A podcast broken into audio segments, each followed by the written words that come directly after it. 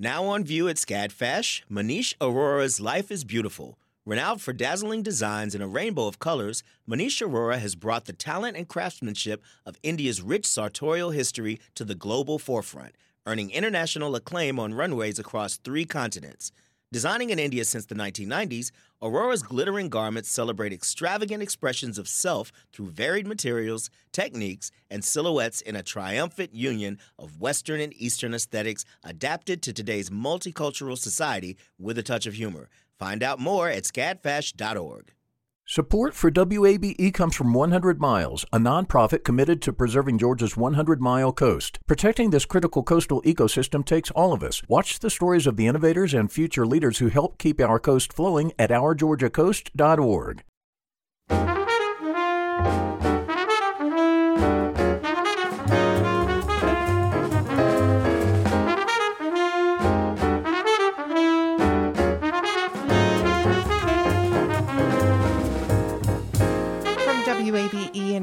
This is City Lights. I'm Kim Drobes in for Lois Reitzes. Thank you for listening. Coming up, we'll hear about the Southern Surf Stomp Fest, a free music festival coming to Avondale Estates this Saturday, October 8th. Plus, a listen back to Lois's conversation with comedian and actor David Cross. He'll be performing at the Earl in East Atlanta later this month. But first, the mm. 24th annual Atlanta Celebrates Photography Festival is back in person now. After last year's hybrid schedule, the exhibitions, public art, and artist talks are taking place around the city this time. The festival highlights both emerging and well established photographers, and recently, City Lights host Lois Reitzes spoke with ACP's executive director, Stephanie Dauda DeMare, and exhibiting photographer Jess T. Dugan. DeMare began by explaining how this year's lineup aims to interconnect parts of Atlanta. Coming from the last two years where we've done predominantly hybrid and virtual programming, this year, we wanted to celebrate all the parts of Atlanta as well as make sure that we're highlighting connectivity. So, touch points, moments of you know physical connection. This year, our ACP Festival Guide is printed as a broadsheet. So it looks exactly like a newspaper. We have pickup sites all around the city, including Athens um, and as far as away as Zebulon, Georgia and working with Jess T. Dugan on our large public art project this year allows for us to think about connectivity through the lens of their work and their project. Hmm. How does the festival showcase work of both emerging photographers as well as more established artists? Yes, this year we're in our second year of our Emerging Artists Fellowship, which is an annual award that goes to one photographer. In our inaugural year, we worked with Jose Ibarra Rizo, who has gone on to win international photography awards, um, has had more exhibitions, including work up at the Atlanta airport. This year, Jeremiah Thomas is our um, second annual Emerging Artist Fellow, and his exhibition just opened on October 1st at Mint Gallery, and it'll be on view for the duration of the month. Part of this fellowship is not just to highlight talent um, and provide professional resources in the city of Atlanta, but to really mentor a working artist who is, you know, really raw and just on the verge of, you know, really needing that boost in their um, resume and their work to complete a project of their own. So we work with Jeremiah, ACP does to give him printing resources, framing resources, professional development, how to install his work. And we've understood that this is a crucial element for photographers to stay in Atlanta and have thriving careers in Atlanta um, having that initial jumping point from going just from working on their own to really being, you know, having their first solo show through Atlanta Celebrates Photography. The other great thing is because we are a 24 year old organization and we've really always done this, we kind of think about what's going on in our society and our world and how we can create programs that speak to a moment. We really understand that working with well established photographers such as Jess T. Dugan to bring them into Atlanta for a lecture, a book signing, a public art, um, really helps us connect with our larger shared community that's not just in Atlanta, but elsewhere. Hmm. And what video work will be included in this year's festival? I'm so excited. I'm new to the organization. I've been the executive director a little bit more than a year. So this is truly the first festival in which I brought my curatorial spirit to the organization, really, and especially now that we're kind of maybe approaching another breaking point in COVID, um, allowing us to have a few more in person elements is really exciting.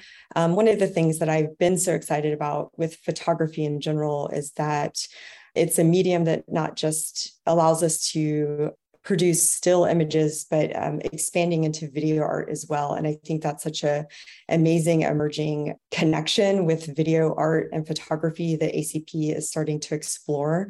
We did this for the first time in our portfolio review over this past spring. We hosted what I think is probably the first video art portfolio review in the country, which was really exciting and allowed us to tap into the network of video artists working in Atlanta. So this year we're working with local artist Mika Fingler to produce a viewable art installation, video art installation, actually at our Grant Park office and the Beacon.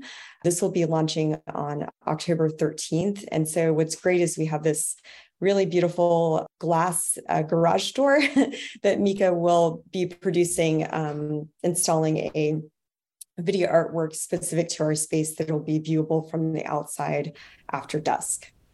Jess, please tell us about your interest in photographing LGBTQ subjects. Sure. Thanks so much for the question. I have been working as a photographer for close to 20 years now, and my practice also encompasses some video and writing, but I work primarily in portrait photography. And I've always been very interested in working within LGBTQ communities. I identify as both queer and non binary, and I have for a very long time. And so a lot of my work centers around my own identity and certainly is made within my own community. And I've always felt really passionate about the importance of representation. I think that seeing yourself represented in the world around you can be incredibly important. It can be a lifeline in some cases. It can validate your identity. It can confirm for you and, and let you know that you're not alone, that you're part of a much larger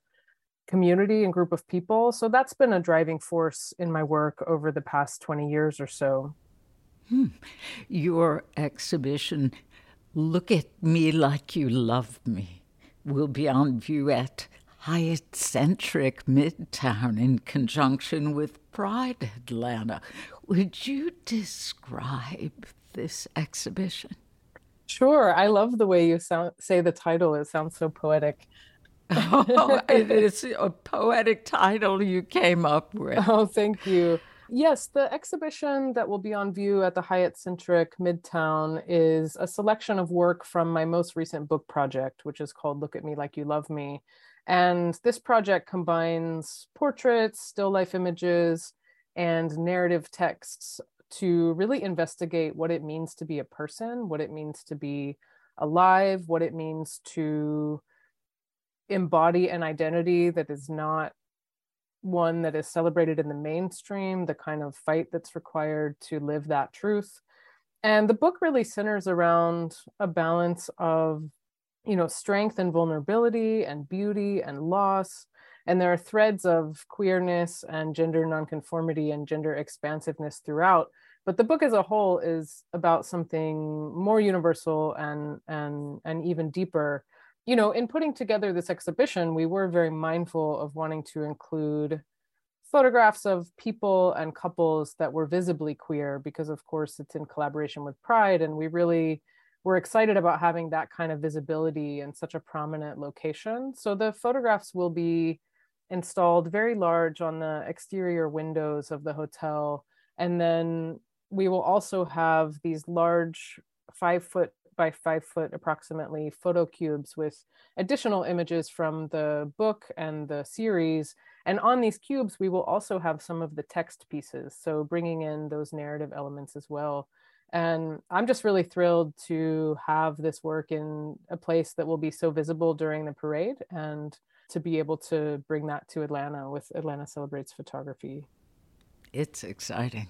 Now, most of your photographs are basic portraits, no props or frills, just the subject, and sometimes the subject and their partner embracing. Yes. Jess why is it especially important to depict intimacy with your subjects? I think for me, on some fundamental level, it's what I'm interested in as a photographer. I'm very interested in how we form relationships with other people, and specifically in how relationships can validate our own internal identities. And I think this is incredibly important within the queer community because our relationships and identities aren't always validated or affirmed more broadly in society. But also, I think it's really important in this moment we're living in where we do have more representation of queerness. I think we're moving beyond the kind of representation that just simply says we exist and we're moving into an area where we can make more complicated representations. And I think depicting intimacy and depicting relationship and depicting love is really important and beautiful and life affirming. The works of yours I've seen seem to emphasize tenderness in the intimacy depicted on film. When you bring in elements such as flowers in your work, is that part of your intention? Yes, I love that you feel tenderness in the work because that's a really significant part of my practice, both in how I interact with the people that I photograph. It's very important to me that that experience is respectful and affirming and validating for everyone, but also in what I'm interested in exploring and capturing. And I do think that I'm interested in leaving a lot of entrance points for a viewer. And even though the work in some ways comes from my own identity and in some ways is about queerness, I also want it to be more expansive. And part of that for me is using tenderness, even in the way that I represent people visually. I photograph in soft, natural light, I use shallow depth of field. My images are very quiet. So I really want to create a, a quiet, tender environment for someone to approach the work and to create a kind of setting where they can experience that tenderness and they can have their own interaction with the person in the photograph or even as you mentioned i have still life images of flowers i want them to have their own experience engaging engaging with that image and in so doing is it also a goal you have to improve queer representation in public spaces? Yes, absolutely. So I've worked fairly extensively with art museums, and it's always been a goal of mine to place my work in museum collections because I, I want representations of queerness to exist in these kind of public spaces where they'll be seen, where they'll be used in exhibitions and used for teaching. So including my work in, in public space has always been really important. And in the past few years, I have increasingly worked on outdoor exhibitions, which are feeling very exciting to me right now. I love the work being in a community space, in a very democratic space. As much as I love art museums, I'm also really passionate about showing my work outside of art museums because I don't think everyone feels comfortable in that space. Not everyone feels like the museum is a space that they can access. And so I really love bringing my work, especially work that's visibly queer, into a very public space and allowing people to interact with it who might not have discovered it otherwise. So I'm really excited in particular about this installation because it will be so highly visible. And of course, it overlaps with the Atlanta Pride Parade, which will go right past the, the hotel. Very exciting. Stephanie, in addition to Jess's exhibition, what are a few other highlights of this year's festival?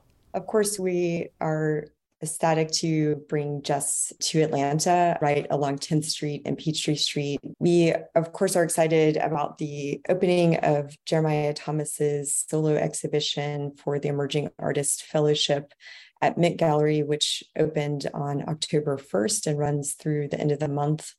Mika Fingler's video art installation is opening at our Grant Park office in Viewable outside on October 13th.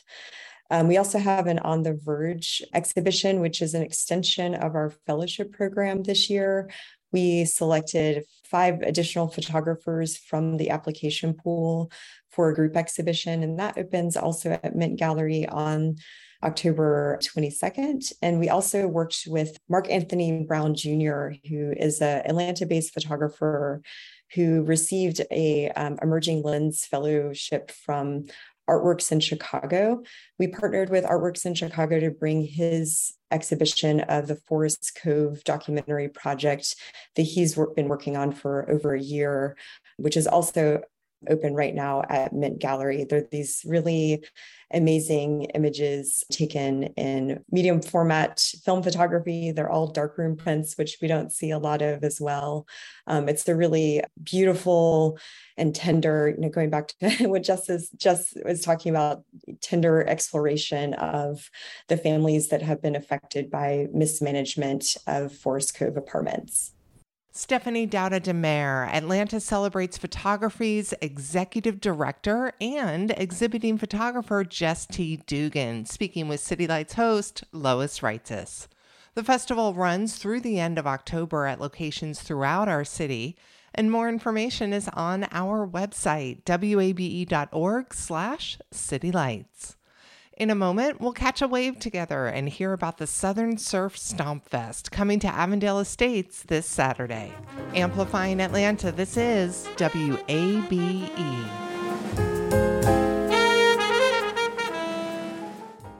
The field of mental health counseling is growing rapidly, and Richmont Graduate University can equip you with everything you need as a licensed professional counselor while integrating your faith into your clinical practice. Programs are offered in Atlanta, Chattanooga, and online. Apply today at richmont.edu. That's R I C H M O N T dot edu. You love free, and at Ameris Bank, so do we. That's why we're proud to offer worry free, hassle free Ameris Bank free checking. Manage your money your way with convenient access to digital, mobile, and telephone banking, all with no monthly service fee or minimum balance requirements. At Ameris Bank, we're with you. For more information or to open an account, visit our local bankers in person or online at amerisbank.com slash free checking. Other fees such as overdraft fees may apply. Ameris Bank, member FDIC, equal housing lender. This is City Lights on WABE. I'm Kim Drobes, in for Lois Reitzes. Great to have you along.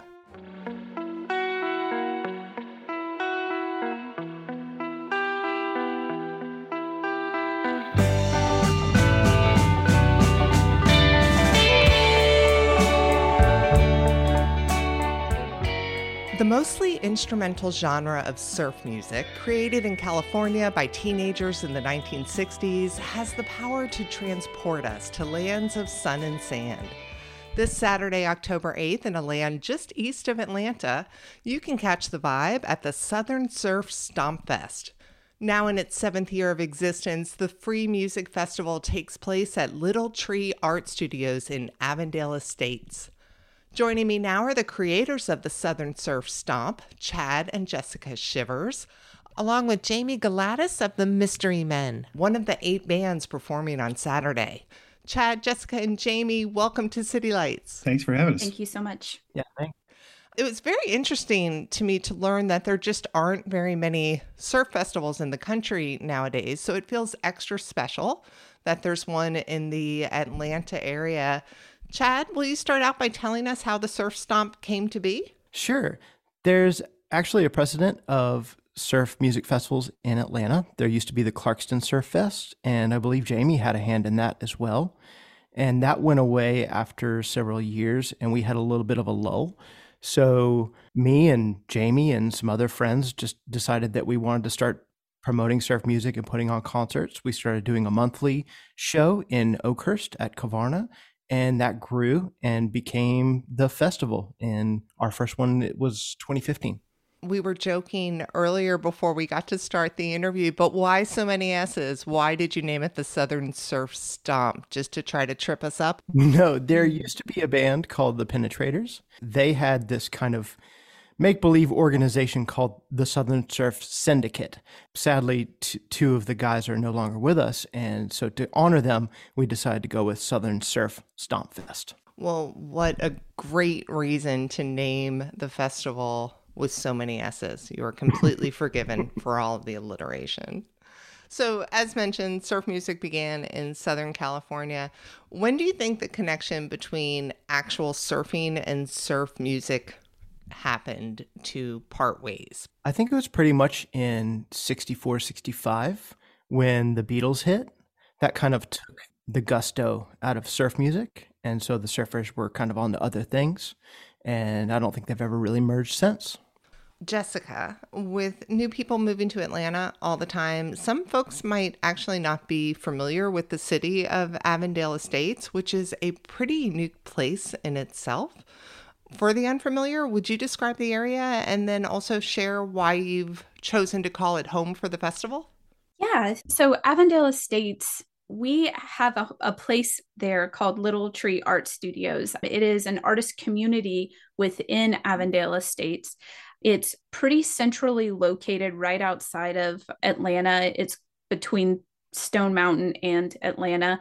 It has this nice little germantic look to the town, very homey. Uh, it has a large appeal to the artist community, very family friendly, very, also very diverse friendly as well. So there's a pretty diverse group of people that live within that community, and they're really supportive. So we find ourselves enjoying the, the festival while we're there because we see so many families so many different types of people come through the festival and they share their their stories with us why they were drawn to the festival why they come back every year. And it really is just a very nice home base for us we have really never really looked for another place outside of avondale estates for the festival for that reason Oh, I love hearing you talk about connection and community. And is that why you wanted to make sure it was accessible for all ages?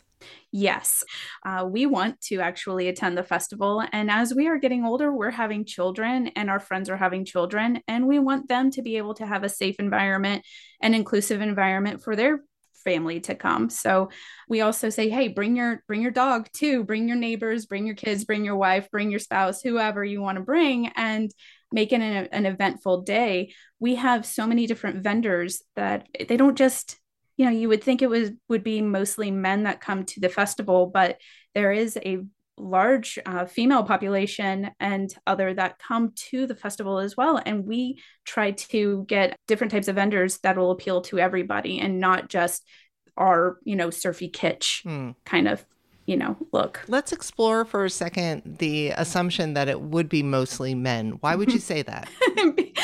That's a great question for the guys on this call. because it's mostly men. Because it's mostly men. Why are mostly men drawn to surf music? It's a question we've been asking ourselves since forever. It, well, it has that hand in frat boy rock too from back in the 50s and 60s, you know. So the guys would get together, they would play shows for themselves, they would invite their girlfriends, you know, over to see them play. So it's mostly guys that enjoy the, the surf music. So, from my experience, Chad, are you on board with this explanation? Partially, yeah, but I think that it's changing for the better these days. We have bands like the Surfrajettes, which are huge. I mean, they are just blowing up right now. I saw a picture of them playing for thousands of people recently. They were on the Beach Boys cruise. They're just killing it. Um, they've got you know millions of views on YouTube. So and inspiring women and young girls everywhere, I think, and they're a great band. Oh, I love hearing that. Well, Jamie, you and your band, Mystery Men, and I should say for the record, that's Mystery Men with a question mark at the end.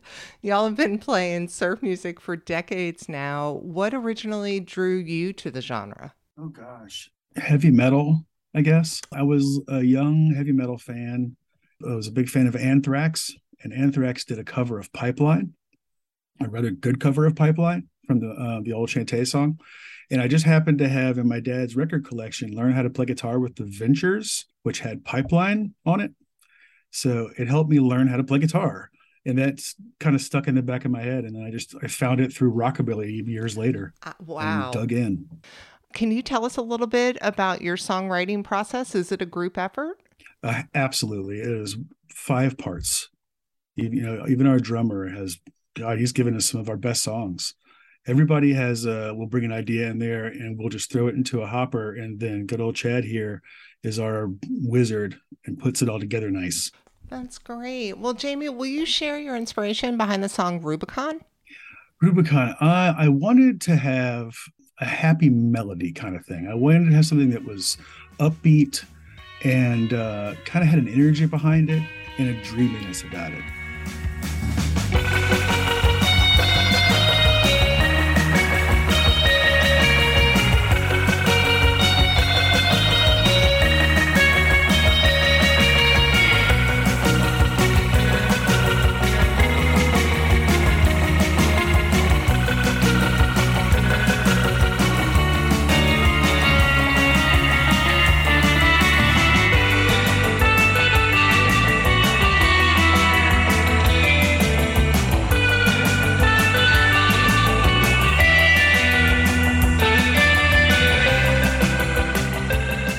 one of those songs that just kind of popped out of my head in pieces.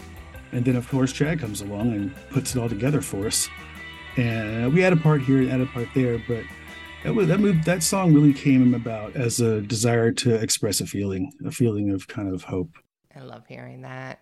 Well, Chad, it is absolutely fantastic how many acts you've been able to incorporate into a completely free festival. Can you tell us a little bit about Surfer Joe from Italy? Yes, Surfer Joe is the international ambassador of surf music.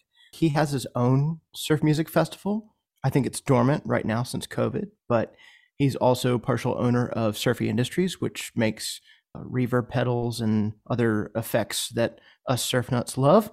And he's a great musician, plays drums, guitar, and just tirelessly working to promote surf music and knows his stuff, knows his history. It's really incredible. How difficult or, or easy is it to get an international act to play a festival that you're not charging money for? Well, it's difficult in some ways and it's easy in some ways. I think lots of people want to play the festival. So if they are able to kind of partially fund their way here, then they're more inclined to do it. But yeah, I mean, it's difficult because we can't offer them as much money as we would like. So, and that's why we rely on vendors and sponsors and donations. Well, let's talk a little more about that. Jessica, will you share some of the other activities that are going on during the music festival? Yeah, so we have a kids area. We tend to have a uh, kids area blocked off in the festival area. It's it's really informal. It's just a nice little space for the kids to play around. We'll bring chalk and bubbles and other activities for the kids to play.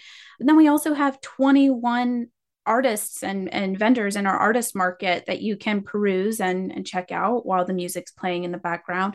We have food trucks. We will have Sister Rita's. They're right out of Decatur. We have Sweet Sensations, which is soft serve ice cream. He's out of like, Smyrna in the Kennesaw area. And then Bartender on Board, who is out of Avondale Estates herself. So Tanya is great. She's awesome. So we will have something for everybody. Grab yourself a drink, get yourself a taco, let the kids play around, listen to some surf music. Not to mention, there's my parents' basement right at the end of the street as well. So if you need to take a, a minor break from the festival, go sit on their beautiful patio, get yourself refreshed, play some pinball, and come back to the festival and enjoy the day. So we have people that come from all over as far as California, Canada, Florida. And I know a lot of people from Florida are, are already kind of up here because of Hurricane Ian as well, but they will tend to make their weekend out of the festival as well. So, well, this is for everyone or anyone. Would you share your thoughts on the connection between surf music and tiki culture in our country? So, I always kind of explain it because I'm pretty into tiki as well, both Jessica and I, and and Jamie to a certain yeah. extent. So they're both kind of California folk art. They're both actually American folk arts from Southern California. I think the surf culture was more of the kids, and the tiki culture was more of the adults. The adults, you know, were coming back from the Pacific and the wars and bringing back a little bit of that, along with rum was cheap at the time uh, from the Caribbean. And so they kind of made these con- concoctions from rum and then brought some of these totems and idols and whatnot from the Pacific. And that's kind of where that culture developed. So they're kind of, they've overlapped now, but I think they were maybe a little bit more separate. Oh, definitely. In the yeah. 50s, 60s. So for each of you, what's your favorite tiki drink? I always have to say that the Mai Tai, you know, that's the pretty Classic. pretty much standard. And also, I have to uh, give a shout out to Trader Vic's in Atlanta um, as well because they are our home base too for this event. So um, I will be having a Mai Tai the night before at Trader Vic's. Yeah, we have a pre-party kickoff the night before the Stomp Fest at Trader Vic's, and we're going to have three bands. And Jamie will actually be DJing as well. That's right. Jamie, what's your favorite tiki drink? I uh, my favorite is the Black Magic at the Mai Kai and and Fort Lauderdale. Oh, what's in a Black Magic? I don't know that one. I don't know. I think it's got grape juice and coffee, maybe. Oh, it's just it's so delicious. All right, I will look it up. Chad, what about you? Mine is a little tiki adjacent, but mm. a jungle bird. I'm a huge fan of the Jungle Bird. I mean, I love a Mai Tai too, and that's kind of what I'll order when I go into a new bar. But at home, I pretty much make Jungle Birds more than anything. That's fantastic. Well, guys, to wrap up, Chad and Jessica, this festival has obviously grown a ton from its roots at a little coffee shop in Oakhurst. So, if you're dreaming really big, where would you like to see the surf stomp go next? I'd just like to see more people there and I would like to be able to afford bigger acts, you know, people like the surf Surfrajettes or Los Straitjackets or things like that, which we're friends with the Los Straitjackets guys, but you know, they have a budget that we can't match. But I love it. It's it's a great sense of community. I mean, if it stayed where it was right now, I would be perfectly happy because I think we've done something really special. I agree. Southern Surf Stomp Fest creators Chad and Jessica Shivers, along with Jamie Galatis of the Mystery Men. That's Mystery Men with a question mark. The Free Surf Music Festival is this Saturday, October 8th at Little Tree Art Studios in Avondale Estates, and more information is on our website, wabe.org slash citylights. Coming up, we'll catch up with comedian David Cross ahead of his two upcoming shows at the Earl. Amplifying Atlanta, this is 90.1 WABE.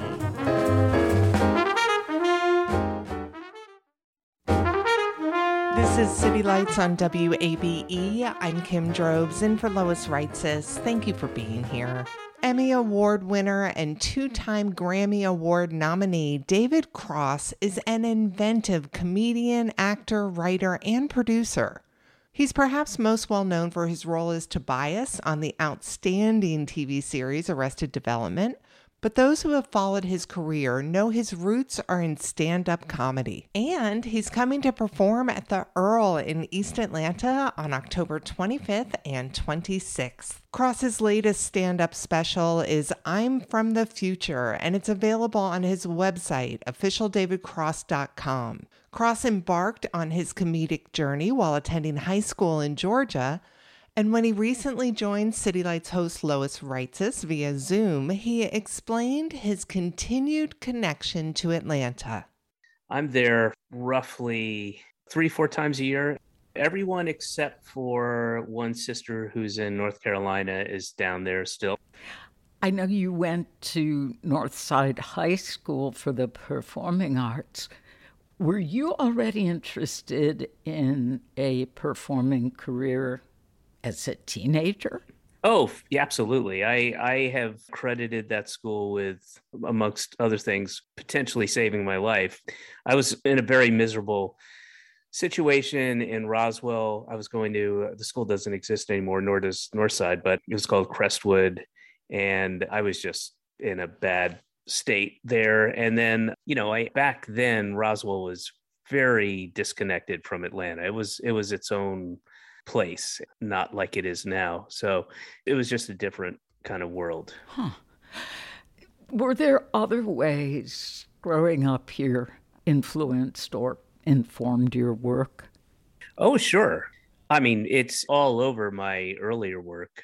I was born in Atlanta, and when I was one, I moved to Florida. And then when I was about five, I moved up to the Northeast. And then when I was nine, moved back to Georgia and to, to Roswell and had no connection with it other than a little kid who's like, this is where I was born. You know, you point to a state on the map and it's like something about peaches, I think. And uh, I had never gone back. And it was a really a massive culture shock for me that never went away, really. I shouldn't say never, certainly in my, in my, the time I was there until I left when I was 19 to go, I moved to Boston. I mean, I had great, fantastic memories over the years of being there, made some very good close friends that I'm still close with today.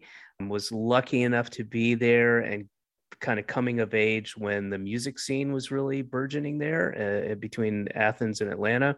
And I had a fake ID, which was very easy to get back then. but I mean, it was still such a, uh, you know, I came from a kind of liberal, progressive area where being Jewish wasn't alien. And then I went to this place where I was, I just, I was made to feel very, you know, othered and weird and freakish. And not just not just the Jewish thing. That was one tiny little part of it. And I have tons and tons of jokes that are some are anecdotal, some are just observational, but about being who I was in Roswell, Georgia in the in the 70s and early 80s. You famously played Tobias Funke, the therapist turned unemployed actor on Arrested Development. When when you were first cast for the role, what were some of your impressions of Tobias? Well, that's interesting because I wasn't initially they didn't contact me about playing Tobias. They initially wanted me to look at Gob and then also Buster as well, but they were really looking to cast Gob. And I got the script, and I already said I, I had just moved to New York at the time after nine very long years in uh, Los Angeles, and I'd been looking to get out of LA for you know half the time I was there, and had just managed to do so. So I wasn't interested in going back. And but a number of people were like, "This script is great. Mitch is great. You got to check it out." And Mitch Hurwitz, the creator. Mitch Hurwitz, yeah, and um, who I'd never met before, hadn't even heard of. And I got the script, and it's just, I mean, from the very first word to the last word is just brilliant. It was, uh, you know, the pilot, and it was, and I had no handle on Gob. I did not, I couldn't picture it. I didn't know who he was, and and the fact that they so perfectly cast Will Arnett mm-hmm. tells you how how that's who Gob is and who Gob should be. And I was not that actor, and uh, but I was reading it, and I immediately gravitated towards Tobias, who was written as just a recurring guy. It was only going to be there, you know, like six episodes or so. And I immediately had a handle on him and not only knew how I wanted to play it, but really had a strong desire to do it, like uh, against all the other feelings I had about not going back to LA and not doing a, you know, a potentially long running sitcom. Like I, it was just too good. And then when I did the pilot, I knew I had to make it known that I think he should be a permanent character and a regular cast member, not reoccurring. Because I, I that was part of my deal is I would only do like six episodes because I wanted to be back in New York, and I was like, this is too good. The character's too good. The writing's too good. The cast is amazing. The people, uh, the whole crew was great, and it was just, um, you know, one of those things. But I, I, I immediately knew who Tobias was. And so, did you and Mitch develop his character more together? Yeah, I called. This is pre Zoom and internet and all that stuff, or at least that kind of internet. I called Mitch and we had a conference call between Mitch and the directors, Joe and Anthony Russo, the Russo brothers. And, you know, I told them my thoughts and they were all over it. They were all for it. And I, you know, gave them ideas on, you know, definitely wanted the mustache, definitely you know, had some wardrobe kind of ideas and, and basically pitched him as, well, not even basically, this is literally how I pitched him as a kind of a cross between an East Coast Dick Cavett turtleneck wearing kind of intellectual who goes hmm hmm a lot. And uh, instead of laughing at movies references just goes hmm, hmm, hmm yes hmm. you know and a cross between that and a very touchy feely west coast marin california kind of self-help type of new agey wellness ponytail wearing guy so it was like a cross which are two weird things to cross but but that's i was like that's who tobias is to me so do strangers on the street yell at you asking for tobias lines? Or do they yell tobias lines at you? Not really. They'll say tobias. I'll get that. I'll pass somebody not so much in new york or la but definitely in in other places. People go like tobias. I, i'll get that just from a car. And definitely people reference it for sure. Passionate fans of Arrested Development. Yes. In 2017, you and your wife, Amber Tamblyn, had a baby daughter. Mm-hmm. David, I know in some of your old material, you expressed annoyance w- yeah. with friends and family who had kids. In fact, right the album was called Shut Up Your Bleeping Baby. Has being a father made you revisit some of those takes?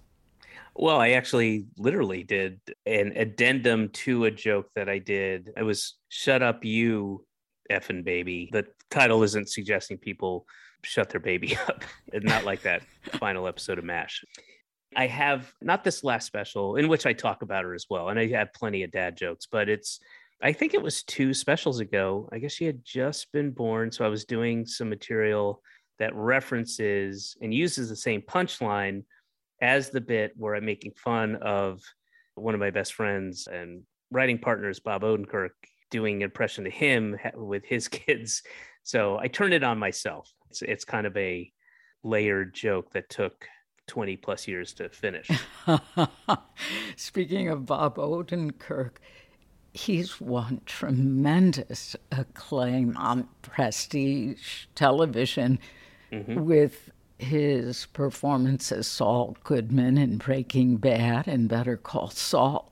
You go back so many years with your comedic work. No doubt you appreciated his sensibility, his comedy early on. Has it been sort of surreal for you to see the heights he's reached as a dramatic actor?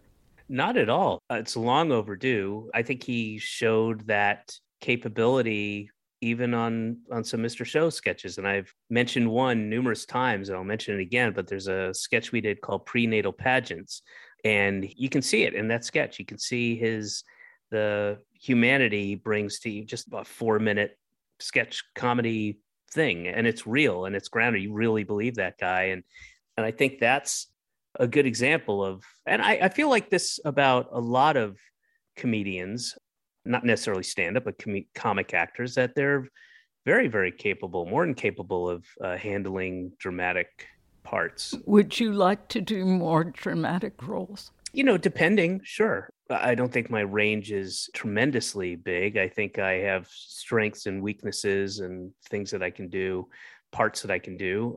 But within those confines, I think I can, I'm sure I can. I did a, I did a dramatic film, little indie film called The Dark Divide a couple years ago. And, yes. and I had not had that opportunity to do that and not done that ever. And, um, and it was very satisfying. It was hard. It was very hard but you know, I I got really nice notices from that, and uh, I think I I can watch it without cringing. and yeah, that was an enjoyable. It's not like the thing I'm most naturally drawn towards, but I I depending on the project and that, yeah, I would absolutely love to. Yeah. It was announced that you and Bob Odenkirk are working on a new show for Paramount Plus called Guru Nation. Mm-hmm. Can you tell us anything about the project? Yeah, it's going to be a limited series as it was intended to be. And, and Bob, you know, we talked about this format that we haven't really done before, which is, you know, telling a story beginning, middle, and end. It ends. That's it. We're not going to try to extend it for numerous series it's it's a story we want to tell the story it's about it's about a, a lot of things but it's really basically about the kind of cult leaders and gurus and cult of personality type of folks some a little bit more evil and duplicitous than others some not so. It's kind of told through the to these two kind of straight characters, these ingenues, uh, as it were, this uh, young girl, young boy, I shouldn't say boy, they were like in their 20s, but um, who kind of ping pong through these various cults and these leaders and uh, focusing on two of them, one played by Bob, one played by myself, although we will also do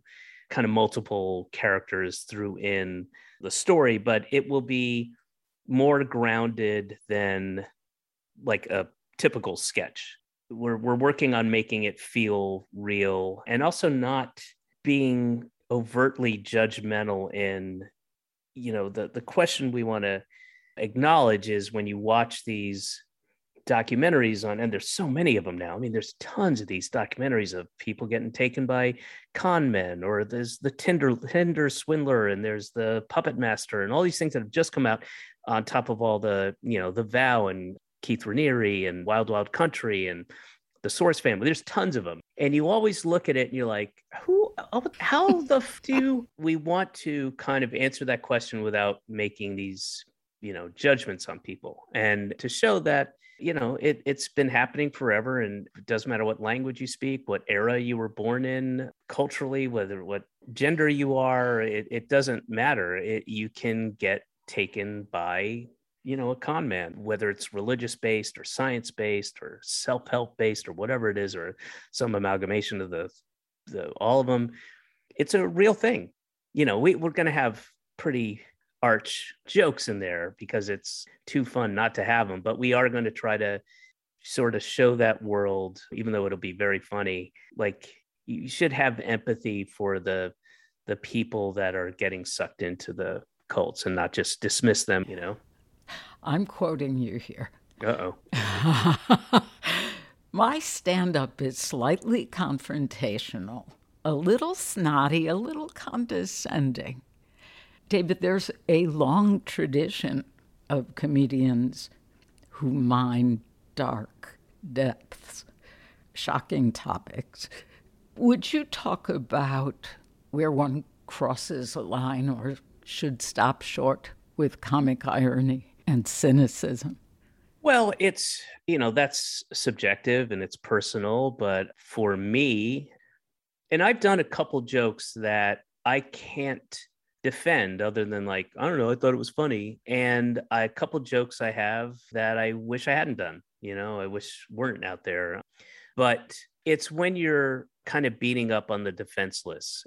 If there's a real victim that crosses the line or even a group you know a group that's marginalized to me that's the line that i would hope one wouldn't cross but uh, again it's all subjective and you know the best comedy i find punches up or makes fun of you know self-deprecating and you don't need to be cruel okay i'm from the future the title of your latest stand-up show reminded me that you were in Station 11. Mm-hmm. You were part of that series, which was wonderful. Yeah, I, I, I loved it. I, I was blown away by it. I, it was a really moving, special, extremely well done show that, you know, I, I came in and did my stuff and I was gone a few days later. So I didn't really know all the other stuff around it, but man, just fantastic. Kim, our senior producer turned me on to that. And I was just blown away. And Danielle Deadwyler, who is Atlanta based, mm-hmm. who played yeah. Miranda. Fantastic. She's amazing. I mean, the acting in that thing, uh, I mean, Himesh Patel and David Wilmot. I mean, this just goes on and on. I mean, the kids were just every everybody. They were fantastic. Yeah, acting was the Miranda was astounding. But I read that before your first return to stand up to live post pandemic, it said you were holed up in Toronto. Yeah. Was that while you were working on Station 11? Well, kind of the opposite. I worked on Station 11 because I was holed up in Toronto. I, I was there just briefly. I was there because my wife was working on a show that was shooting in Toronto. And once COVID was not going away and getting worse, we realized, oh, the whole family's going to have to move up there because there was initially we were it was like, oh, this is great. Toronto's like an hour and a half flight from New York, and it's an ensemble show, big cast, and she's going to have all this time off and just you know fly to Toronto for a couple days, fly back, and then and then we realized, oh, we're going to have to move the whole family up there. It's and my daughter was well, she was three at the time, turned four while she was in Toronto, and and it, we were it was locked down. It wasn't like New York lockdown. It was locked down, like stay at home orders is what they called it, and nothing was open. There was delivery of stuff, but there was no you know there was no outdoor nothing it was i mean it was very deeply depressing and and hard to deal with especially with a little kid so when we realized there was going to be no back and forth and I was going to be there for looked like six months. I just called my agents and said, please get me whatever work there is. I'll, I'll do anything. I mean, I'm stuck here because I thought I I assumed I'll just do stand up. It's fine. I'll go and and get a, get a residency somewhere. I, uh, Toronto's a great city for stand up. I've I've recorded an album there even, and uh, I always have fun shows when I tour there. And uh, you know, I was like, great. I'll just do stand up, and then I couldn't even do that. So I was just like, please, anything. So Station 11 kind of came my way via that request. Comedian and actor David Cross speaking with City Lights host Lois Reitzes. Cross will perform on October 25th and 26th at the Earl, and his new stand up special, I'm from the Future, can be streamed on his website, officialdavidcross.com. If you didn't get the chance to go to Milan or Paris for Fashion Week, hey, don't fret. You can attend a Fashion Week much closer to home. This year's annual Atlanta Fashion Week is currently underway through Saturday at Underground Atlanta. The lineup spotlights the diverse culture and creativity that Atlanta has to offer in contemporary fashion. There's several runway shows to choose from and moderated discussions with top fashion influencers and designers. The panel discussions are free. All you have to do is register online. More information, including a schedule, is available on atlantafashionweek.co. You've been listening to City Lights, our daily exploration of arts and culture. Tomorrow at 11 a.m., Colombian children's musician and educator Natalia Pollies will join us. She'll perform on Saturday, October 8th at the Roswell Cultural Arts Center. City Lights executive producer and host is Lois Reitzes. Our producers are Summer Evans and Janine Eder, and our engineer is Shelly Canavy. I'm senior producer Kim Drobes, and our team would love to connect with you on social media. We're at WABE City Lights on both Facebook and Instagram, and you can follow Lois on Twitter at L O I S R E I T Z E S. Thanks for listening to WABE Atlanta.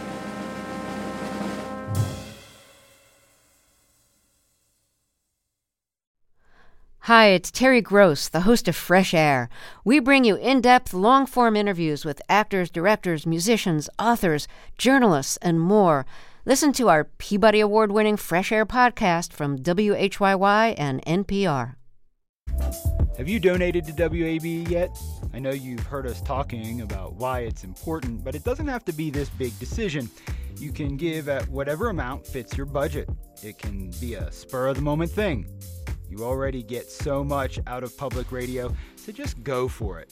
Visit wabe.org/donate and become a member right now. And thank you.